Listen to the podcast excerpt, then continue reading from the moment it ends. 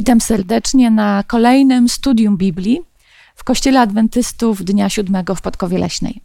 W tym sezonie rozmawiamy na temat misji, czyli głoszenia Ewangelii. Rozmawiamy o tym, jak tą Ewangelię głosić, czy powinniśmy w ogóle głosić, komu, gdzie. Rozmawiamy o tym już od paru ładnych tygodni. Ale dzisiaj chcielibyśmy się skupić na temacie, jak głosić Ewangelię, jak opowiadać o Bogu ludziom, którzy nigdy o Bogu nie słyszeli lub nie słyszeli od bardzo dawna.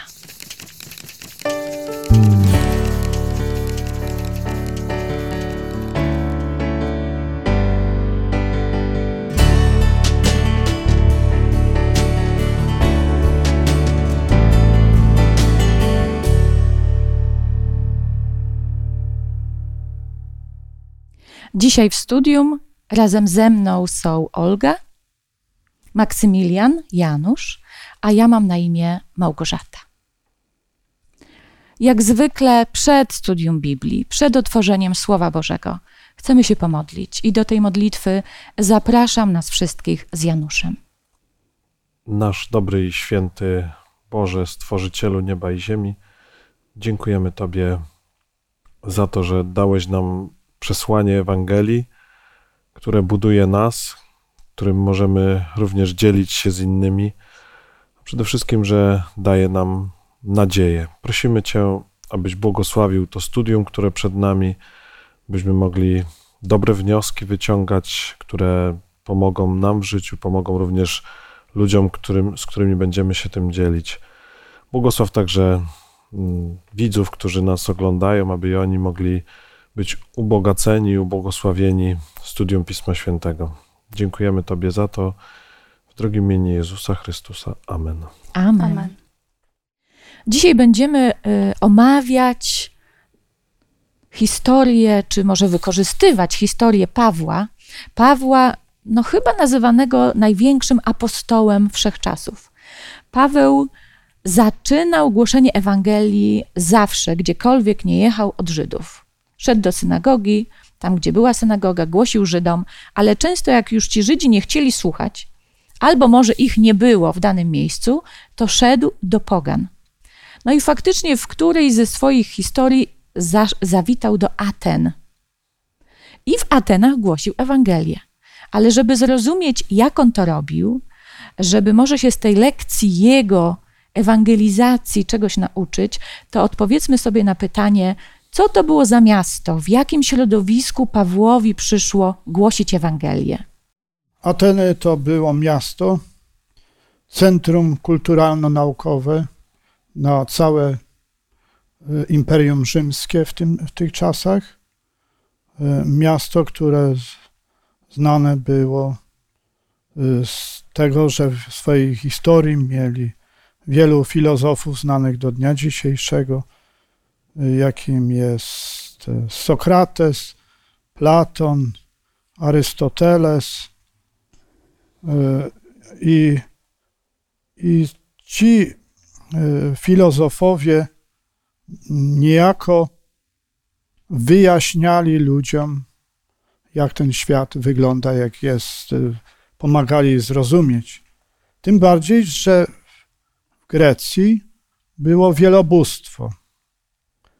Na czele tego panteonu bogów stał Zeus, a potem e, byli bogowie, którzy e, byli patronami dziedzin, różnych dziedzin życia. Można to e, wyobrazić tak, że był premier i ministrowie. No i właśnie w wymienie Boga Aresa który był bogiem wojny. No i właśnie Aeropak od e, tego imienia tego Boga jest e, stworzone.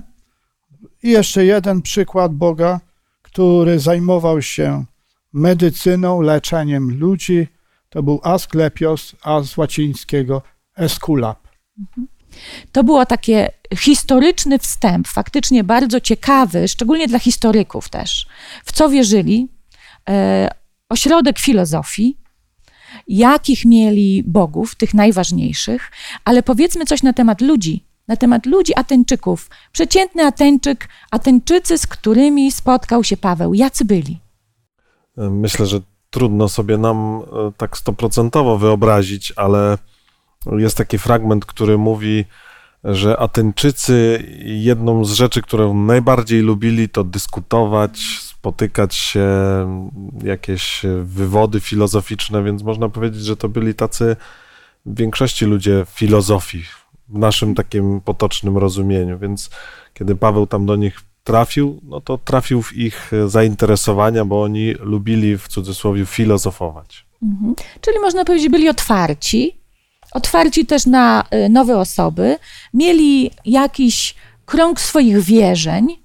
Y, no, na, myślę, że też y, siebie traktowali jako bardzo takich nowoczesnych, wykształconych, światłych, byśmy powiedzieli. Ludzie, którzy na pewno nie traktowali siebie jako biednych i potrzebujących oświecenia. Ja myślę, że oni się czuli oświeceni. Ale jeśli zacytujemy tu jeden fragment z e, dziejów apostolskich, to apostoła Pawła określali mianem bajarz, mhm. czyli jednak mieli mniemanie o sobie, że oni są kimś wykształceni, znający świat, że ktoś nowy tutaj może jakieś bajki im opowiada. Mhm. E, na pewno im e, nie nauczy ich niczego, bo on, to oni są ci, którzy uczą innych. No to zadam takie pytanie, czy my mamy teraz takie środowiska ludzi, albo czy w ogóle są ludzie wokół nas tacy, właśnie, którzy uznają siebie za po pierwsze y, no, wykształconych, y, światłych, nie potrzebują Boga, a jednocześnie no my wiemy, że może potrzebują. No myślę, że jesteśmy w jakimś takim punkcie też jako społeczność, tutaj w Polsce i ogólnie w Europie, może nawet i na świecie, kiedy dostęp do informacji jest tak potężny i ta informacja jest tak różnorodna, że czasami człowiek e, się gubi, w co wierzyć i jaki światopogląd przyjąć. E, pracując gdzieś tam z młodzieżą i z dziećmi, e, widzę ogromną tendencję do tego, żeby traktować w ogóle chrześcijaństwo jako jako bajkę, właśnie jako bajkę, jako e, coś e, na równi z mitologią.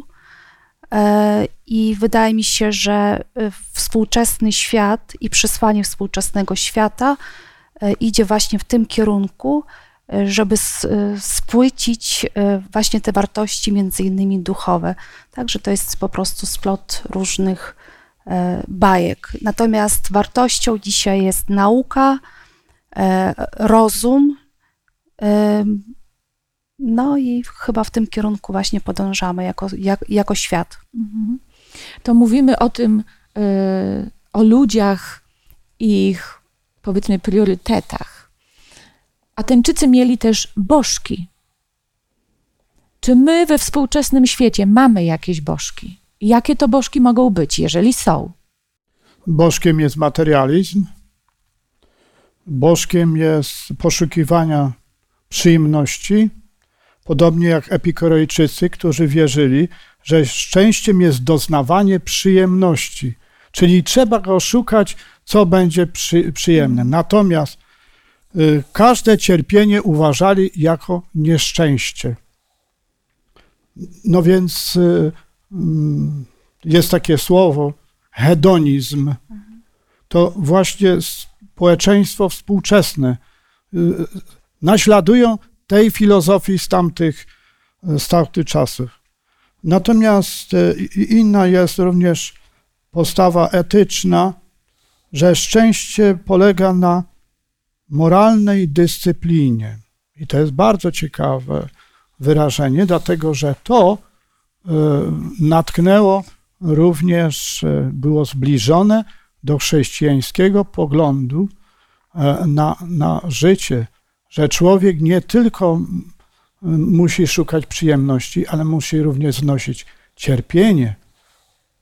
E, no i stoicy, którzy tam ludzie wierzyli również w coś takiego, że, że trzeba powściągać emocje, Czyli innymi słowy, trzeba zachowywać stoicki sposób, spokój.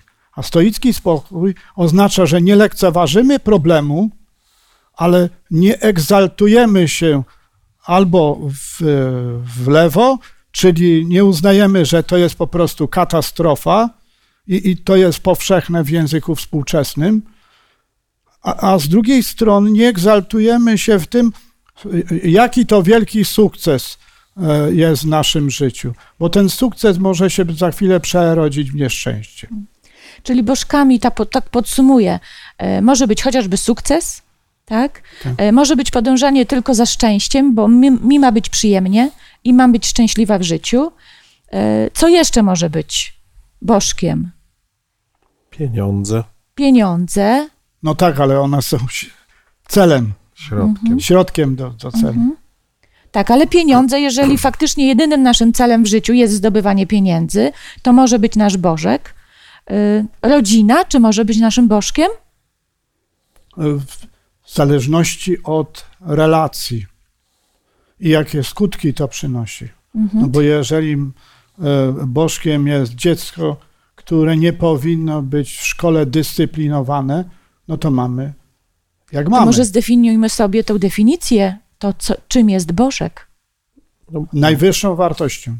Bożek to jest coś, co zajmuje miejsce Boga, a Bóg jest jedyną osobą, którą możemy obdarzać czcią, chwałą i On może nam to przynieść korzyść, a wszelkie rzeczy, które to zastępują, to są bożkiem.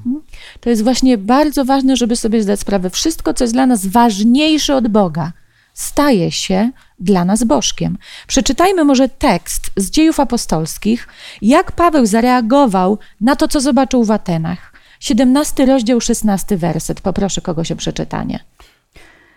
Czekając na nich w Atenach, y, obruszał się Paweł w duchu swoim na widok miasta oddanego bałwochwalstwu. Zobaczcie, jakie tu są ważne elementy. On się obruszył, ale obruszył w duchu. To jest jeden bardzo ważny element, ale drugie, na widok bałwochwalstwa, czyli tam musiało być tego no, ogromna ilość. Jak patrzycie na świat dookoła was, macie wrażenie, że jest tak mało bałwochwalstwa, czy dużo? Obruszacie się w tym duchu, czy uważacie, że nie jest tak źle? No Ja uważam, że y, trzeba wyjaśnić, co to znaczy oburzyć się w duchu, czyli we, we, przeżywać to wewnętrznie. A, y, I nie dziwię się, dlatego że widok miasta, który był pełen bożków, tak jak mówi przekład ekumeniczny, no, zrobił na niego wrażenie mimo wszystko. I, i dlatego też e, można się przyzwyczaić do, do, do, do sytuacji, do okoliczności, ale apostoł Paweł nie był przyzwyczajony, żeby to po prostu lekceważyć. A teraz wrócę do mojego pytania jeszcze. Patrząc na świat dookoła nas, obruszamy się na widok bałwochwalstwa, czy nie mamy powodu do obruszania? Myślę, że jesteśmy przyzwyczajeni do naszej cywilizacji, do, do godności, które nas otaczają, e, do mm, pewnego rodzaju też luksusów i dostępności do ułatwiania sobie życia i do przyjemności. I odbieramy to jako coś, e, no, co po prostu jest, w tym jesteśmy. I przez to, że jest też spory kons- konsumpcjonizm, e, tracimy mnóstwo czasu e, właśnie na dogadzanie sobie. Wydaje mi się, że, że, że dzisiaj ten jest problem, że po prostu żyjemy w społeczeństwie, gdzie wszystko mamy, tak naprawdę wszystko mamy i poświęcając na to udogodnienie sporo czasu, e, no tracimy chyba to, co jest najważniejsze, tak, z oczu i, i ten czas, e, który no, powinien być przeznaczony na relacje z Bogiem, on jest dość mocno ograniczony załatwianiem i dążeniem do, do zaspokojenia swoich potrzeb. Ja powiedziałbym tak, że obracamy się wokół rzeczy. Coraz mniej jest zainteresowanie ideami.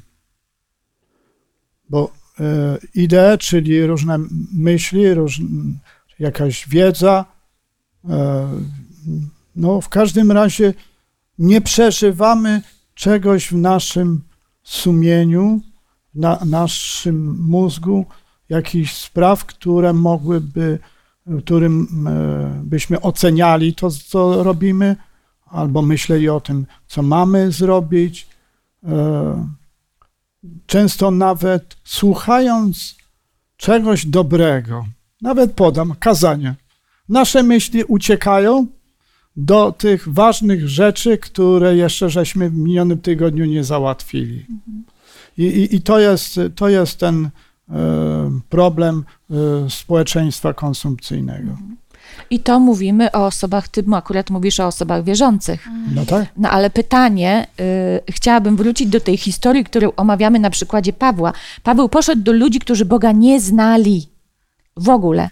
Oni oddawali cześć bożkom, oddawali się filozofowaniu, dyskusjom, mieli swoje mądrości i tak dalej. I ta, czy tacy ludzie są wokół nas? Myślę, że tak.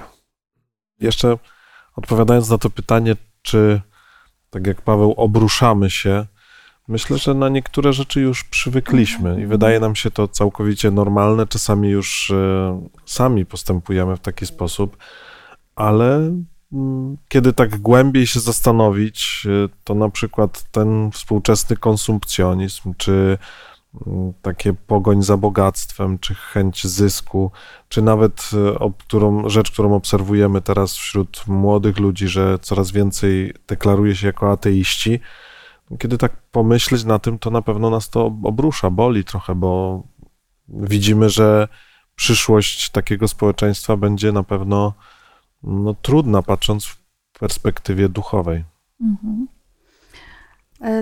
Tak, a propos właśnie tego obruszenia się, to. Mm, jednak y, wciąż mi gdzieś tam w, w pamięci jest ten ostatni nasz obóz, y, kiedy w widoczny sposób y, grupka dzieci spoza naszego kościoła, w ogóle osób niewierzących przyjechało też na nasz obóz i sposób odbierania treści duchowych, w sensie wyśmiewania i też traktowanie dorosłego, już tam pomijając, okej, okay, dla kogoś pastor nie musi być autorytetem, ale dorosłego, że głupoty opowiadasz, y, to było takie zderzenie no, dość mocne i rzeczywiście w duchu można się obruszyć po pierwsze zachowaniem, że to jest niekulturalne wręcz. Y, tam jeszcze inne jakby sytuacje temu wszystkiemu towarzyszyły ale właśnie obruszanie się w duchu. Jest coś takiego jak obruszanie się w duchu, ale tutaj też się zgodzę z Januszem, że do pewnych rzeczy już tak przyzwyczailiśmy się, że odbieramy to z wielką dozą tolerancji. Jeszcze tylko jedno zdanie bym uzupełnił. Tak jak Maksymilian powiedział, że żyjemy w czasach, kiedy brakuje idei. I to jest, wydawałoby się, no, takie nieważne, ale tak naprawdę bardzo ważne jest, bo od idei, od sposobu myślenia zaczynają się czyny. I kiedy przyjdzie nam żyć w społeczeństwie, które jest pozbawione moralności, to będziemy odbierać tego czyny. No, nawet za naszą wschodnią granicą to widzimy. To wszystko zaczęło się od idei w czyjejś głowie. I później prze, przekłada się to na straszne czyny. I tak samo tutaj o tym, o czym mówimy z, z Pawłem. Ci ludzie najpierw myśleli o różnych ideach, a później postępowali. Ale zobaczcie, do czego Pawła doprowadziło to obruszenie w duchu. Paweł nie wyszedł. Znamy wszyscy tę historię. Jeżeli ktoś nie zna, to zapraszam do przeczytania całego 17 rozdziału z dziejów apostolskich. Naprawdę warto się zapoznać z całą tą historią. My wiemy, że Paweł się obruszył i co on zrobił? Poszedł tam gromić, napominać, e, wzywać do pokuty, bo zaraz będzie dla nich koniec świata. Jak Paweł zaczął swoje rozmowy z Ateńczykami? Wewnętrznie się obruszył, czyli bardzo go zabolało to, co zobaczył. Zabolało go i do czego doprowadziło. No, ja, ja powiedziałbym, że apostoł Paweł był przygotowany do, na taką sytuację, dlatego że gdy jeszcze mieszkał w Tarsie, zapewne poświęcił czas, aby przestudiować y, tą religię grecką która, i tą filozofię, która obejmowała całe Cesarstwo Rzymskie. No i w związku z tym y, on był jakby intelektualnie przygotowany na to, a jego oburzenie polegało bardziej e, w tej świadomości, że ci ludzie nie mają nadziei po śmierci. I, i, i, i będąc przygotowanym, dał e, tego pokaz, w jaki sposób wychodzić do ludzi, zanim się ich spotka. Mhm. To jakie elementy jeszcze są ważne w tym, jak wychodzimy do ludzi, chociażby zanim się z nimi spotkamy, albo w tym pierwszym kontakcie? Poza tym, że Paweł był świetnie przygotowany jako naukowiec, e, nawet trzeba by było się byłoby oczekiwać, że, że będzie przygotowany i będzie wiedział, e, z kim rozmawia, to e, też jego podejście do drugiego człowieka z szacunkiem, z nieskreślaniem od razu w to, co Ateńczycy akurat wierzą, nie mówieniem, e, nie zaczął e, swoich wywodów od tego, że są w błędzie, tylko wręcz ich pochwalił, tak, za ich gorliwość, za dociekliwość, poszukiwanie, a nawet kiedy się już zbliżył do swojego takiego głównego przesłania, to nawet stwierdził, że no to jest niesamowite, że macie również um, ołtarz dla nieznanego Boga, czyli gdzieś podkreślił również ich gorliwość tak, w poszukiwaniu. No i wtedy miały już jakiś grunt do tego, żeby przedstawić e, nieco szerzej to, z czym do nich akurat mhm. przyszedł. To może przeczytajmy ten tekst, o którym właśnie ty, Olga, mówisz, z 17 rozdziału, wersety 22 i 23. Ja czytam z przekładu ekumenicznego. Wówczas Paweł, stojąc pośrodku Areopagu, przemówił: Ateńczycy, widzę, że jesteście pod każdym względem bardzo religijni. Gdy bowiem przechodziłem i oglądałem wasze świętości, znalazłem też ołtarz, na którym było napisane: Nieznanemu Bogu. Otóż ja wam głoszę to, co czcicie nie znając. Jakbyśmy chcieli podsumować w punktach, co Paweł po kolei robił, zaczynając głoszenie Ewangelii ludziom, którzy o Bogu chyba nigdy wcześniej, o tym jedynym prawdziwym Bogu, nigdy nie słyszeli. Można powiedzieć, że wzbudził zainteresowanie, bo tak jak jest napisane we wcześniejszych wersetach, że najpierw rozprawiał, czyli rozmawiał w synagogach z Żydami i ludźmi na rynku, którzy chcieli go słuchać. I wzbudziło to takie zainteresowanie, że zaprowadzono go na aeropag, czyli takie no, największe wtedy miejsce do takich wystąpień i powiedziano: opowiedz nam, co tutaj nowego jakiegoś chcesz nam przekazać. I Paweł bardzo umiejętnie wykorzystał, tak można powiedzieć, dyplomatycznie, pochwalając ich, a jednocześnie przekazując im tą nową dla nich dobrą nowinę. Mhm. Y, po pierwsze, apostoł Paweł był przygotowany na rozmowę i z osobami wykształconymi, i zwykłymi osobami. I to, co on y, przekazał, w skrócie zostało spisane przez Łukasza, autora dziejów apostolskich, co wynikało już z tej z tego wystąpienia na Aropagu. Właśnie to jest to pierwszy punkt. Trzeba ludzi poznać. Nawet gdy się jest teoretycznie przygotowany, trzeba się im przyjrzeć. Trzeba się dowiedzieć, co robią, czym się zajmują, e, co jest, czym, czym się emocjonują. Tak jak na przykład Polacy, jak mm, przegrają mecz, to się pół Polski tym dyskutuje na ten temat. No i, i, i teraz e, trzeba jakby powiedzieć, zrozumieć, że dzień, w którym jest porażka Polaków, jest dniem smutnym, więc, więc e, trzeba niestety inaczej również podejść. No ale to jest właśnie ta mądrość, mądrość e, od Pana Boga, żeby się umieć dowiedzieć, jak poszukać tego, tej wspólnej płaszczyzny. No ja myślę, że jeżeli patrzymy na drugiego człowieka z troską, nie jako osobę, do której chcemy, którą chcemy przekonać do naszej prawdy, ale na osobę, którą chcemy uratować do życia wiecznego. To zrobimy wszystko, żeby, no, żeby ta prawda dotarła do tego człowieka. Czyli faktycznie poznamy, zainteresujemy się nim, może nawet zaprzyjaźnimy. Bardzo ważne to, co Paweł, zobaczcie, on wszystko, on pomimo tego, że się oburzył wewnętrznie, dlatego podkreślam też to oburzenie, to nie jest takie oburzenie, że my się robimy źli.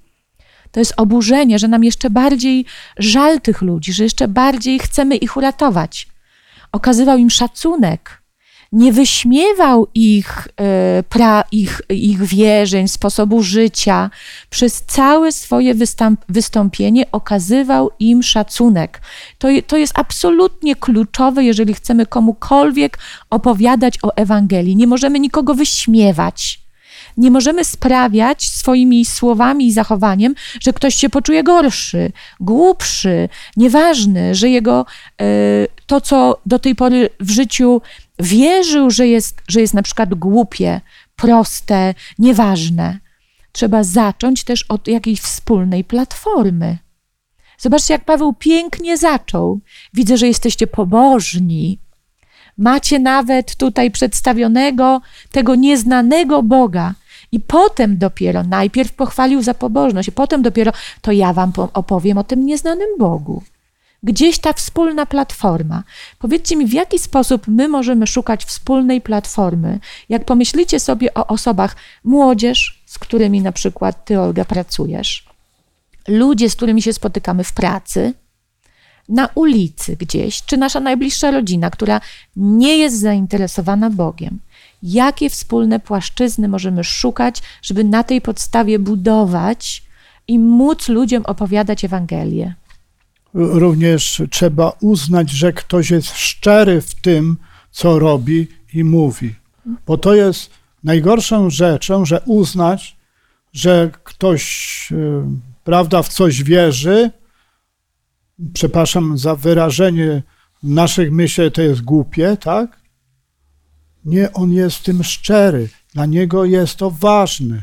I powinniśmy to uszanować i, i da, dawać zawsze do zrozumienia, że, że my, e, że widzimy, że to, co robi, jest szczere z jego serca, że to nie jest na pokaz. I to otwiera kolejne drzwi. Dodałbym tu jeszcze jedną myśl. Paweł bardzo dobrym jest przykładem tego, jak e, można zainteresować ludzi, i później e, przekazać im to, co jest dla nas ważne. Ale jak przeczytamy na końcu tego rozdziału, większość ludzi nie była zainteresowana. Kiedy zaczął mówić o zmartwychwstaniu, to większość ludzi powiedziała, że to będziemy... jeszcze zaraz do tego przejdziemy, okay. Janusz. Y, ja bym chciała naprawdę, żebyśmy pomyśleli o tych wspólnych płaszczyznach. Mhm. Żebyśmy nauczyli się patrzeć na ludzi nie jak kompletnie innych, tylko pomyśleli to, co mamy wspólne, żeby na tym budować. Żeby zrozumieć, co mamy wspólnego, musimy się poznać. I bez tej relacji możemy mówić tutaj o y, relacji y, takich personalnych, możemy myśleć tutaj też o relacjach w jakiejś grupie, ale bez tego poznania drugiego człowieka, zrozumienie, dlaczego on tak, a nie inaczej myśli, z czego to wynika, nie wiem, nawet kwestia jakiegoś doświadczenia życiowego drugiej osoby, czyli bez tej relacji nie jesteśmy w stanie zbudować jakiejkolwiek płaszczyzny, więc moim zdaniem należy zacząć od tego, że się poznajemy, ale tak naprawdę się poznajemy, nie na zasadzie imię, imienia i, i twoje zainteresowania, tylko, tylko coś głębiej. Na pewno ważną rzeczą jest, żeby dowiedzieć się y, jako dziecko, w jakiej rodzinie się wychowywał ten dany człowiek. Ponadto, czy rodzice uczęszczali do jakiegoś kościoła, czy byli wierzącymi, czy, czy nie, czy mieli jakieś inne poglądy. E, razem z żoną ostatni, e, ostatnio spotkaliśmy się z, z człowiekiem, który jest hinduistą. No ale rozmowa z nim była wielką przyjemnością. I co ciekawe, on e, nie był w stanie nam wszystko opowiedzieć, bo na to trzeba było czasu. Myśmy czasu nie mieli, a on też był w pracy. Ale, ale on o tym opowiadał tak, jak głęboko w to wierzy, że, że to jest coś, co daje mu w życiu sens. No i dlatego też e, platforma, wspólna platforma się znajdzie, ale trzeba ją szukać, tak? W dialogu z drugim człowiekiem, nie? Bo, bo my nie wymyślimy, Pan Bóg nam z nieba nie pośle myśl, dopóki my nie odrobimy zadania domowego. Zobaczcie, że wspólną platformą może być chociażby rodzina i troska o rodzinę. I możemy rozmawiać o rodzinie, a w tej trosce wyrażać, że Bóg pomaga nam troszczyć się o rodzinę i Bóg troszczy się o nasze rodziny. Wspólną platformą mogą być y, święta y, kościelne i połączona z tym tradycja, gdzie ludzie w tym czasie, nawet zadeklarowani ateiści, jednak ten czas traktują trochę inaczej. Wspólną platformą mogą być doświadczenia trudne każdy z nas przeżywa trudne doświadczenia. Możemy opowiadać, jak my sobie tym, z tym radzimy razem z Bogiem. Lub wspólną, wspólną platformą mogą być z kolei szczęśliwe wydarzenia, gdzie my możemy nazwać to błogosławieństwami od Boga. Więc naprawdę tych praca może być wspólną platformą, gdzie sobie nawzajem możemy opowiadać o tym, jak Bóg pomaga nam radzić sobie w doświadczeniach w pracy jak podejść do szefa, który jest trudnym szefem, jak podejść do problemów w pracy z trudnym współpracownikiem. Modlitwa może się stać wspólną platformą. Także naprawdę poszukać, Olga, to co powiedziałaś, Maksymilian też, poznawanie drugiego człowieka. Delikatnie, z szacunkiem, tak jakbyśmy faktycznie wykazywali, bo faktycznie chcemy wykazać troskę. Jeżeli będziemy patrzeć na drugiego człowieka jak brata i siostrę, to myślę, że to nam bardzo pomoże. I myślę, że Paweł w ten sposób patrzył na tych ludzi, ludzi zagubionych, których trzeba doprowadzić do Bożej rodziny. Ale Paweł na tym nie poprzestał, na tej wspólnej platformie, na tym, na tym chwaleniu Ateńczyków za coś. On w pewnym momencie opowiedział o prawdziwym Bogu. W jaki sposób to zrobił? Może przeczytajmy tekst y, z tego samego rozdziału, wersety od 24 do 27. Bóg, który stworzył świat i wszystko, co na nim, ten, będąc Panem nieba i ziemi, nie mieszka w świątyniach ręką zbudowanych, ani też nie służy mu się rękami ludzkimi, jak gdyby czego potrzebował, gdyż sam daje wszystkim życie i tchnienie i wszystko. Z jednego pnia wywiódł też wszystkie narody ludzkie, aby mieszkały na całym obszarze ziemi ustanowiwszy dla nich wyznaczone okresy czasu i granice ich zamieszkania, żeby szukały Boga, czego, mo, mm, czego może nie wyczują i nie znajdą, bo przecież nie jest on daleko od każdego z nas. Zobaczcie. A ja pro, zaproponuję jeszcze 28, bo jest kluczem. Zaraz, zaraz do tego przejdziemy. Dobrze. Chciałam to rozbić na dwie myśli. Dlaczego? Dlatego, że zobaczcie, jak Paweł pięknie opowiedział o Bogu w nie, nie w taki jakiś nachalny, inwazyjny sposób. On znowu zbudował na platformie: żyjemy w świecie, mamy wspólny świat, ten świat w jakiś sposób powstał. I Paweł opowiedział, w jaki sposób powstał świat, przedstawiając Boga, który jest stworzycielem. I wydaje mi się, że akurat y, ta myśl, ona jest dzisiaj bardzo ważna. Dzisiaj, kiedy y, jest przekonanie, że y, świat powstał na podstawie ewolucji. Więc to głoszenie o tym, że Bóg jest stworzycielem, wydaje mi się, że dla niektórych może być nawet zbawienną informacją. Proszę. To... Wiersz 28 zawiera dwa cytaty e, z, właśnie e, z piśmiennictwa greckiego. W 28 jest powiedziane tak: W nim przecież żyjemy, poruszamy się i jesteśmy. Jak też powiedzieli niektórzy z waszych poetów. I tutaj jest cytat: Jesteśmy bowiem z jego rodu. Jest to cytat e, e, Kleantesa z hymnu do Zeusa, czyli najwyższego Boga. E, I kolejny cytat jest taki: Jesteśmy bowiem z jego rodu, a przedtem było nie przepraszam, w nim przecież żyjemy, poruszamy się, jesteśmy. E, w związku z tym również jest to cytat z poematu napisanego przez poetę Aratosa. W związku z tym zacytował to, co oni znali i co było dla nich zaskoczeniem, że człowiek nie stąd to wie. Można by powiedzieć, że jeszcze mówił ich językiem dodatkowo. Mhm. Janusz? Tak, ja wrócę jeszcze do tej myśli, którą wcześniej zacząłem, że Paweł y, przeszedł od tego pochwalenia ich, od wykorzystania ich dzieł, ale możemy powiedzieć, że później przekazywał czystą biblijną naukę i myślę, że to jest bardzo ważna lekcja dla nas, bo dzisiaj często w świecie się spotykamy, ja też spotykam takich ludzi, mam takich przyjaciół, którzy mm, na przykład wierzą w Boga, ale uznają, że każdy człowiek y, wierzy sobie na swój sposób, może podążać tak, jak uważa i to jest dobre. Ale Biblia jednak ma wymagania, które człowiek w stosunku do Boga powinien spełniać, y, wierzyć tak, jak jest to przedstawione w Biblii, i to może nas do, doprowadzić do tej prawdy. I tak samo czytamy dalej, że apostoł Paweł nie zatrzymał się tylko na tym, że jesteśmy z jednego rodu Bożego, ale później uczył o Chrystusie, uczył o zmartwychwstaniu, czego niektórzy nie chcieli słuchać. Jako przykład tego, jakie jest to niebezpieczeństwo, podałbym tutaj e, Haiti.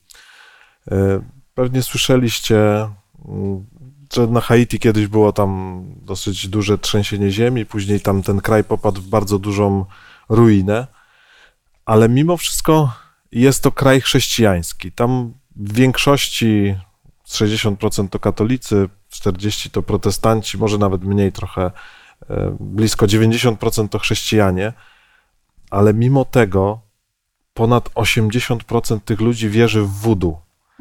I dla mnie jest to takie szokujące, jak można być chrześcijaninem i jednocześnie wierzyć w wudu. A tam jest to tak mocno zakorzenione, że oni się nie pozbyli tego, mimo że przyjęli chrześcijaństwo. I my powinniśmy przed tym e, być ostrożni, żeby pokazać ludziom, że najpierw ich zainteresować, pokazać, ale w końcu pokazać tą prawdę. Mhm. To przeczytajmy może ten tekst właśnie od 29 do 31 wersetu. Jak Paweł przedstawił prawdę, obnażając jednocześnie, ale w bardzo delikatny sposób, tą, ten fałsz religii Ateńczyków. Jeśli więc jesteśmy z rodu Boga, nie powinniśmy sądzić, że bóstwo jest podobne do złota, srebra albo kamienia, wytworu rąk i myśli człowieka. Nie zważając przeto na czasy nieświadomości, wzywa Bóg też wszędzie i wszystkich ludzi, aby się nawracali. Dalej? Do 31. Gdyż wyznaczył dzień, w którym sprawiedliwie będzie sądzić świat przez człowieka, którego na to przeznaczył, po uwierzytelnieniu wobec wszystkich przez wskrzeszenie go z martwych. Czyli tak jak Janusz powiedziałeś, Paweł przeszedł do konkretnej prawdy. Nie chciał pozostawić Ateńczyków w tym, w tym takim samozadowoleniu. Owszem, opowiem o Bogu, ale ja jestem tak naprawdę zadowolony z tego, co mam. No jest jeszcze jeden Bóg, okej, okay, ale żyję cały czas tak, jak żyłem. Tutaj są bardzo ważne słowa w tym tekście, który Maksymilian przeczytał. Bóg wprawdzie puszczał płazem czasy niewiedzy, teraz jednak wzywa wszystkich ludzi, aby się upamiętali.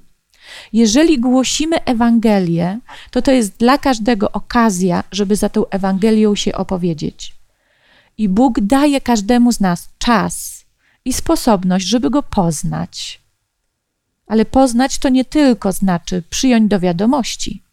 Poznać to znaczy, tak jak Janusz też mówiłeś, porzucić to, co nie jest prawdziwe i przyjąć całą prawdę. Łatwe czy trudne? Oczywiście, że jest z jednej strony logiczne, a z drugiej strony niełatwe. Logiczne na takiej zasadzie, że można przeczytać książkę, w internecie obejrzeć film e, i popatrzeć na kogoś, który będzie używał wiertarkę, jak się powinno używać wiertarkę udarową. No i co z tego? Trzeba zacząć praktykować. No bo inaczej to z tej wiedzy nic. A my, jako osoby, które chcemy głosić Ewangelię, powinniśmy tych, te osoby wspierać, pomagać im, towarzyszyć na tej drodze do Boga. I nie zniechęcać się, jeżeli nie wszyscy będą chcieli słuchać. I teraz, nawet patrząc na Pawła, czy to jego głoszenie Ewangelii na Aeropagu było sukcesem, czy nie?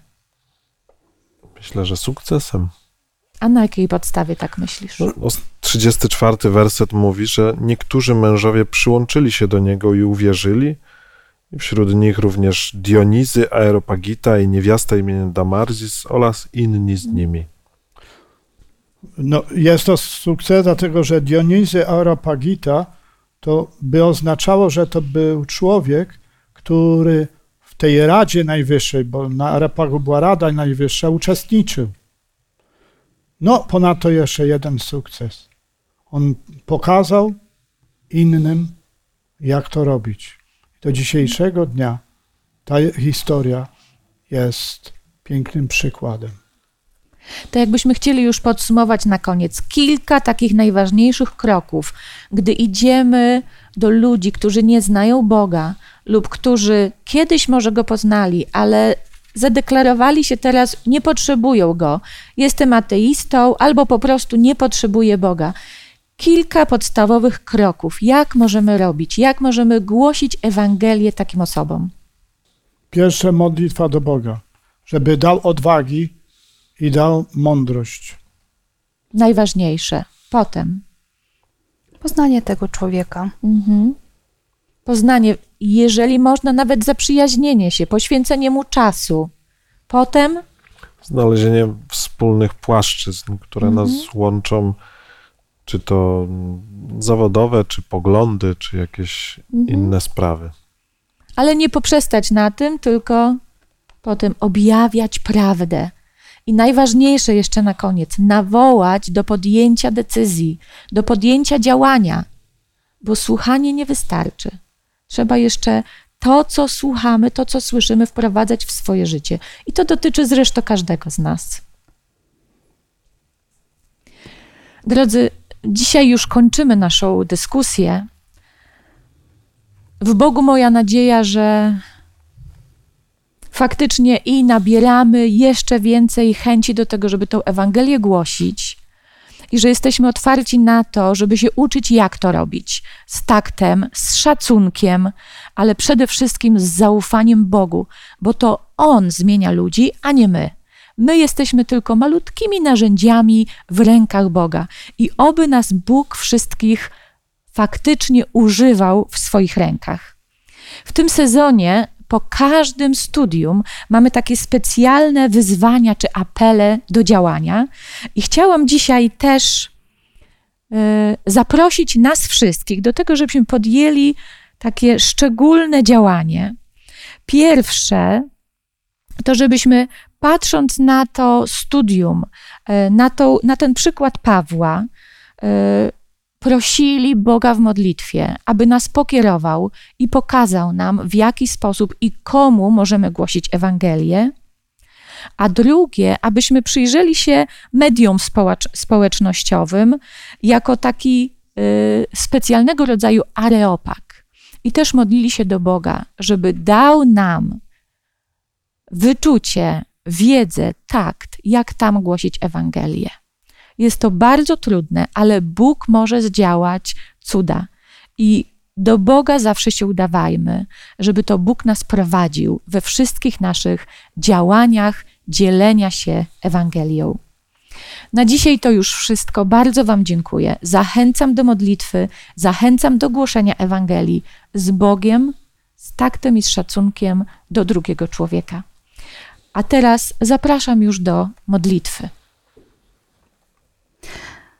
Panie, dziękujemy Ci za ten czas wspólny nad Twoim słowem. Dziękujemy Ci za właśnie tą historię Pawła, która nam pokazuje, w jaki sposób możemy też głosić wśród ludzi, którzy nigdy o Tobie nie słyszeli. I na pewno wśród nas są takie osoby. Proszę, abyś uzdolnił nas do mm, rozpoznania takich osób i też wzbudził chęć dzielenia się z takimi osobami y, Ewangelią, dzielenia się Tobą. Mm. Proszę, abyś nadzielił nas swoim Duchem Świętym, abyśmy rozumieli i widzieli, w jaki sposób mamy docierać do takich osób i żeby to było zgodne z Twoją wolą y, i też, żebyśmy w takich rozmowach, w takim działaniu ukazywali przede wszystkim Twój charakter.